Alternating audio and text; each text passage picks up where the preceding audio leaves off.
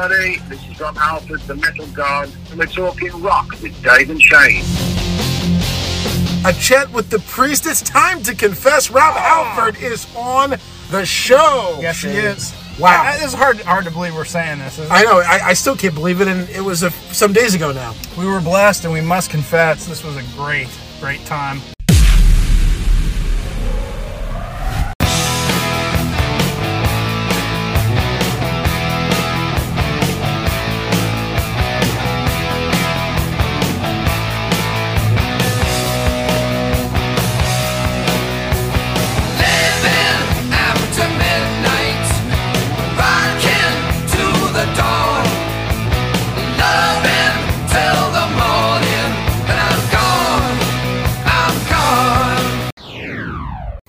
God is on with us. Rob Halford, what an honor and a pleasure to talk with you. The book is Confess an Autobiography. Uh, sir, just tell me, how do you feel having this very candid, candid story out there? You definitely did not hold back at all.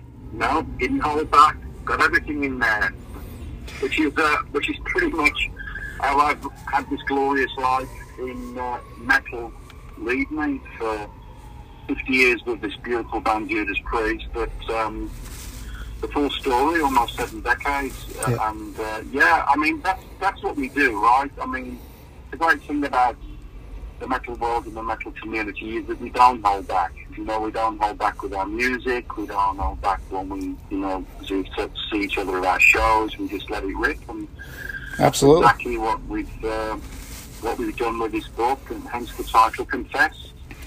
Yeah, and we were, I know uh, my producer and I, we were Yeah. really interested in uh, when you first started talking about this book. And, you know, we always see you on stage, but there's always the personal story and everything else. And I think for you talking about, um, y- you know, keeping inside, you know, everything from your sexuality to other parts of your life and, and all of that. I mean, when when you reveal so much in this book and so many things over the years too i'm just wondering like did it feel what was it was it cathartic to release all of that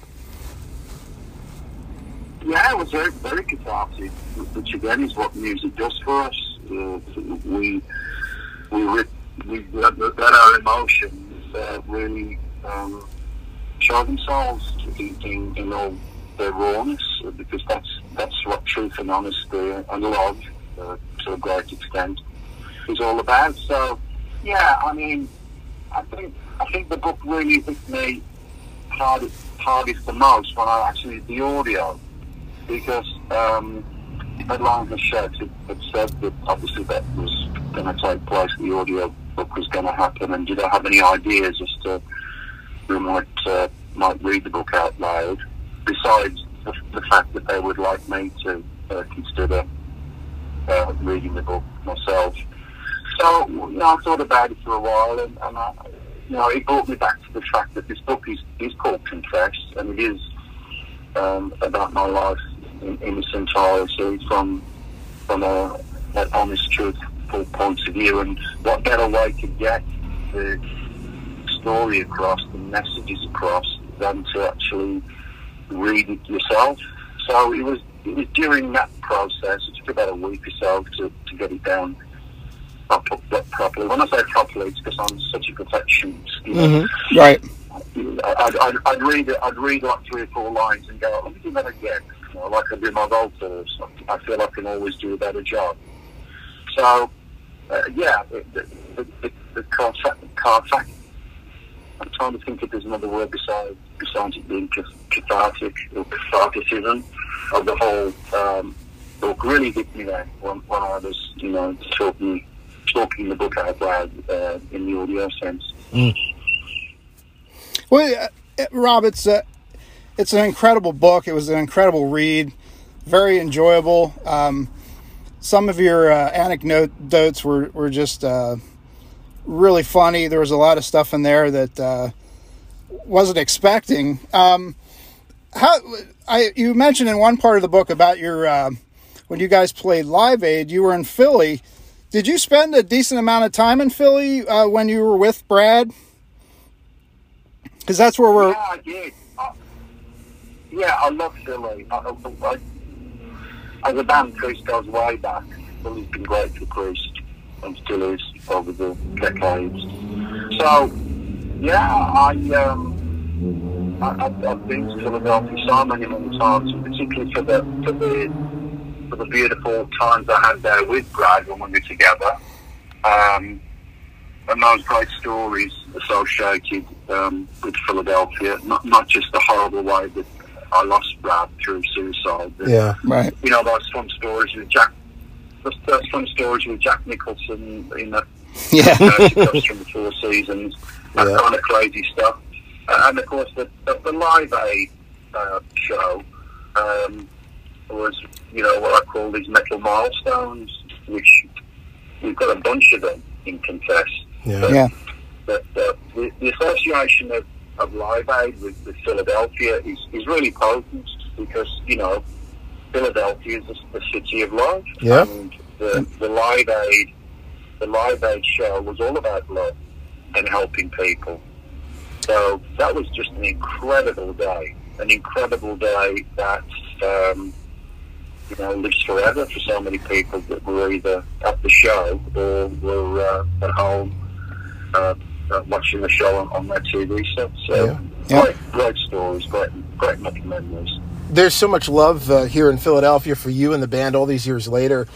And you know, when you were talking about everything going on, especially in the '80s, I wonder, you know, how much was it? Was music almost a double-edged sword? I mean, I imagine you can certainly express yourself through music and, and deal with some of the things going on to an extent, but at the same time, there's this idea of an image and you know projecting a certain image to the masses and and making sh- you know you, you talked about how worried you were that certain things could damage the band i mean what was that balancing act like expressing yourself but also you know the the, the industry of image as well that you're in That's a great question.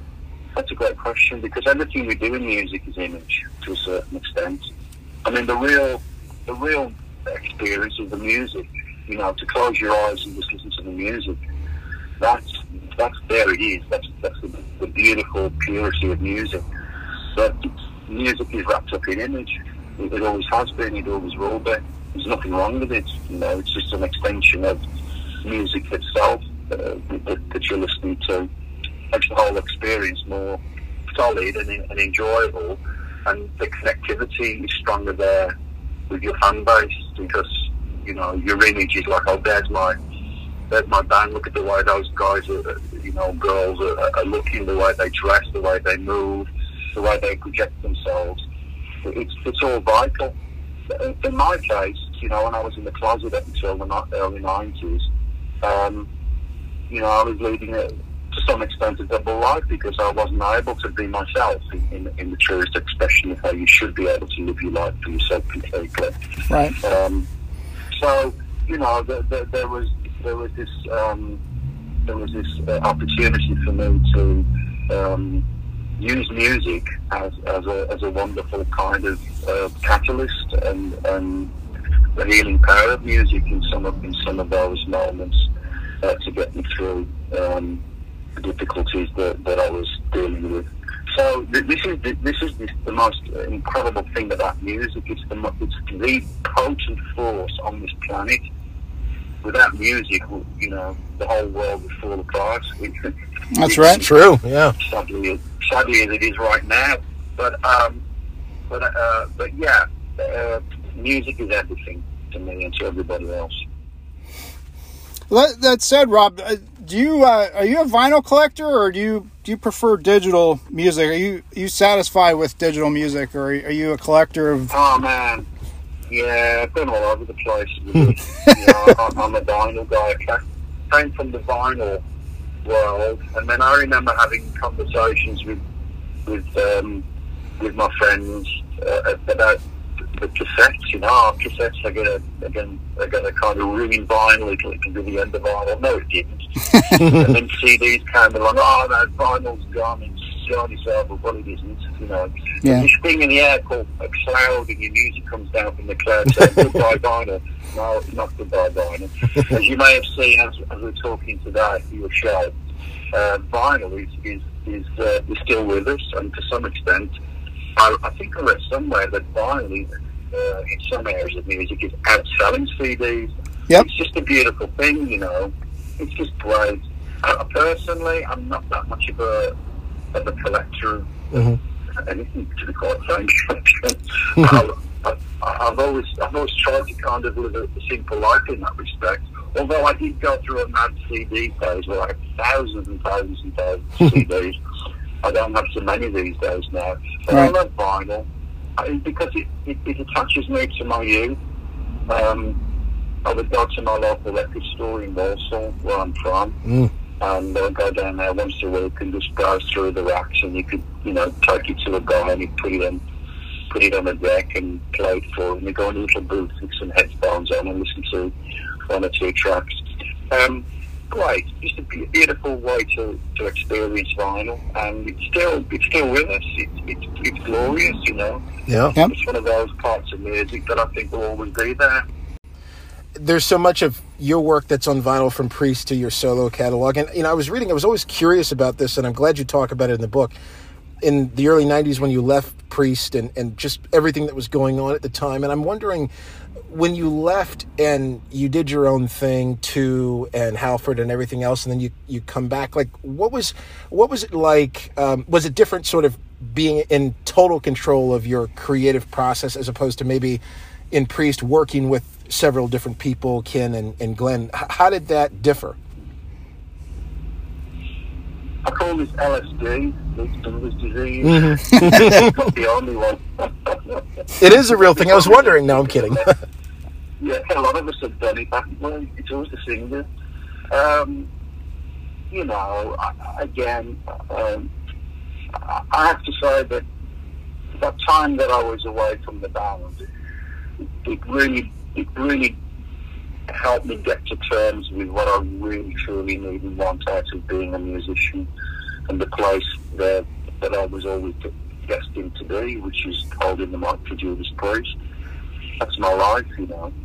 Um, having said that, I, I think that if I hadn't have gone through that journey, doing my solo stuff with Halford and Fighting so it probably wouldn't have, ha- I would probably have not been able to have understood the true value and the importance of where I need to be as a singer for Priest. So, um, again, you know, try everything. You- uh, Even now when, when we're making music in Priest, w- we're always like, try everything, man. Hey, I've got this idea, I want to, I'm not sure if it's good, is it even worth listening? Yeah, man, then try everything. Mm. You can't make a choice or a decision without going through the experience. It's true. Well, that that said, trying everything, Rob. I mean, is it a challenge trying to meet the expectations of your of your '80s fans, and but also trying to you know be relevant and uh, keep evolving? But it's amazing now. It's amazing now the way people find you in, in your music. It's a whole different experience to some extent. A lot of Prince songs, God bless you all, have been with us Mhm. since day one. And then, you know, on my on my Instagram, not so much on Facebook, but my Instagram, you know, I get all these young metalheads who say, I have just found out, are you the singer from Judas Priest? And I, no, I've just heard this album, it's called Painkiller, it's the greatest thing I've ever, I've ever heard. No, I've, I've just turned 15, you know. So, a, a lot of it is, is kind of out of your control, well, not control. You know, in the old days, you would be led to music by the label and the, radio, which are still glorious parts of what we're about but that was the way you were led to your music. Now it's kind of in the hands of, of whoever wants to kind of search uh, uh, uh, and, and check out all of these different opportunities through through that double-edged sword called the internet. Yep. It, it's amazing, isn't it? So Yeah, yeah, uh, it, it's changed a lot, but, but I think for the for the most part, it, it's changed for the better in that respect. That, that music is readily available twenty four seven, and if, if you're in the mood for this sound or that sound, you can get it instantly. It's like a it's like a quick fix, and there's nothing wrong with that because sometimes the, the, those those sudden sudden discoveries can be can be huge to you as a music fan Yeah. you know, and um, all has its merits and, and value. you talk a lot about um, you know speaking of that music theme and i think modern times too like um, you know what's it like when folks discover your work i mean you mentioned the younger folks and then there's also of course there's this reference here in the book to lady gaga who i love and uh, when I found out she's a metalhead, I just I loved her even more. Yeah. And I was just wondering, like you know, when you meet even contemporary or at least you know um, well-known musicians who say, "Oh my gosh, I love the Priest, I love your stuff." I mean, what's that like for you? Yeah, it just shows you the reach and power of metal. Yeah, Even though managed to the Queen, who thinks heavy metal's too loud, you know. we go everywhere. We go everywhere in this book, from Lady Gaga to the Queen.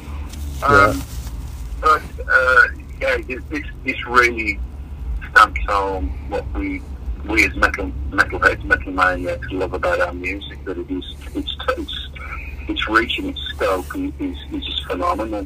Yeah. And, um, going back to the roots of metal, which was always kind of disparaged to a certain extent, um, and now has been, for the most part, really embraced for the great music that it is. Um, a different world again. It's all good. It's been great, man. It's been great. I've, re- I've really enjoyed talking to you guys. And Thank you, wish Rob. All the best, and uh, and uh, let's see each other in 2021. Yes, Rob, thank you so much. Plus, of course, record reviews and some new releases and uh, just so much more rock and roll goodness. Absolutely. Come on, baby.